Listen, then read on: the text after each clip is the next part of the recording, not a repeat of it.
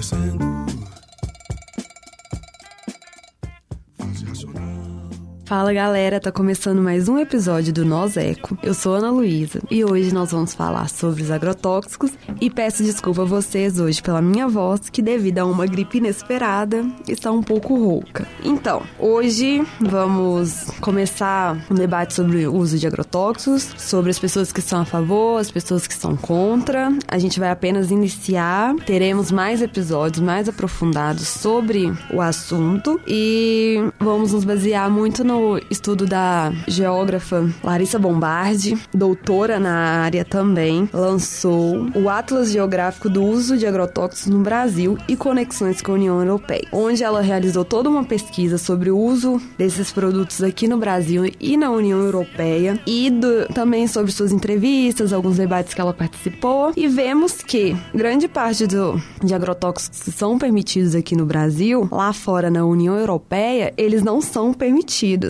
Aqui no Brasil, em setembro de 2019, o Ministério da Agricultura registrou 63 novos agrotóxicos, totalizando 325 novos pesticidas liberados apenas em 2019. Só em 2018 foram feitos 450 registros, totalizamos cerca de 2.300 produtos registrados no país. Muitos desses produtos têm caráter cancerígenos e alguns ainda assim continuam liberados para serem utilizados aqui no país, enquanto lá fora onde estão criados por grandes empresas como a Bayer são proibidos na União Europeia. O aumento dessa liberação de defensivos agrícolas tem por finalidade a diminuição dos preços e maior concorrência, podendo abaixar os preços e também espera-se diminuir o número de agrotóxicos piratas. Além da contaminação humana, nós também temos a contaminação de toda a água. Em Santa Catarina, aproximadamente 20 a 25 cidades têm contaminação por agrotóxicos na água potável. Atualmente no Brasil, permitimos centenas até milhares de vezes a uma quantidade maior de agrotóxicos na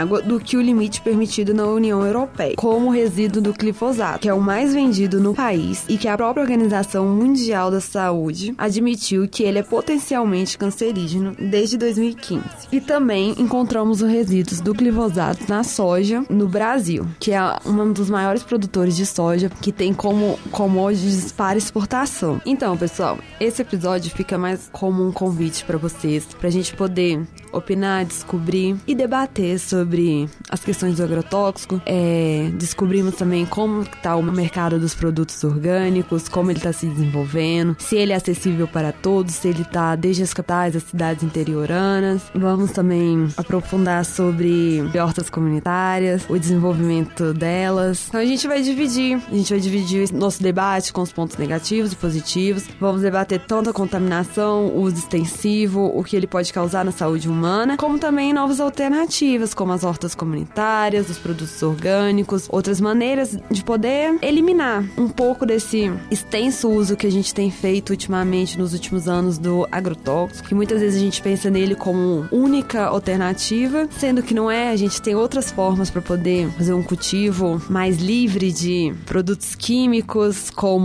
grande parte do país é abastecido pela agricultura familiar e que é uma escala de produção diferente, maior parte fica aqui na mesa do brasileiro e que por muitas vezes alguns produtores da agricultura familiar são obrigados a utilizar algum agrotóxico, algum pesticidas, pois eles se localizam muito próximos a áreas de produção do agronegócio e aí na agricultura familiar provavelmente eles não necessitariam daquele uso de agrotóxico, mas como no, no agronegócio estão utilizando, ele é obrigado a utilizar porque senão aquelas pragas que eles estão tentando eliminar lá no agronegócio vai direto pro terreno da agricultura familiar, porque lá provavelmente não vai estar utilizando, aí ele se vê obrigado a utilizar, então é uma cadeia. Eu sou obrigado a utilizar, porque senão vem para mim, eu levo prejuízo e a gente sabe que quem menos lucra no ramo da agricultura é o, agricultor familiar. E também ah, os riscos da pulverização aérea, não só para os humanos. Ninguém quer tomar agrotóxico na cabeça, ninguém quer ser infectado, mas o risco da pulverização aérea é muito grande, não só pra gente humanos, quanto também os animais, os solos. A gente tem biomas sendo devastados também pelo uso. Temos a questão da soja, que para o plantio a gente tem sofrido muitos danos ambientais, como queimadas, a gente tem a devastação ilegal de áreas de floresta para poder realizar o plantio dessa soja, que vem acompanhada de agrotóxicos, de diversos crimes ambientais. Hoje a gente faz um convite e abre espaço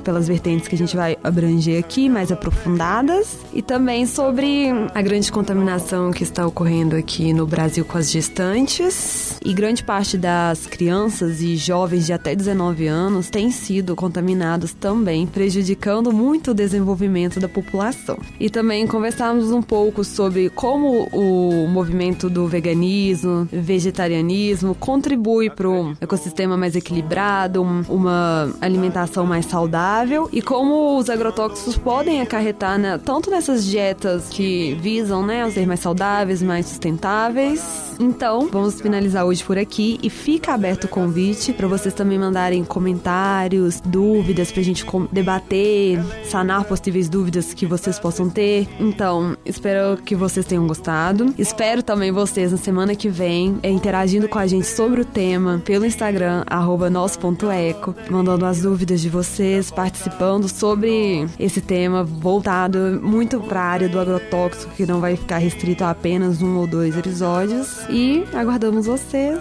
Até o próximo episódio.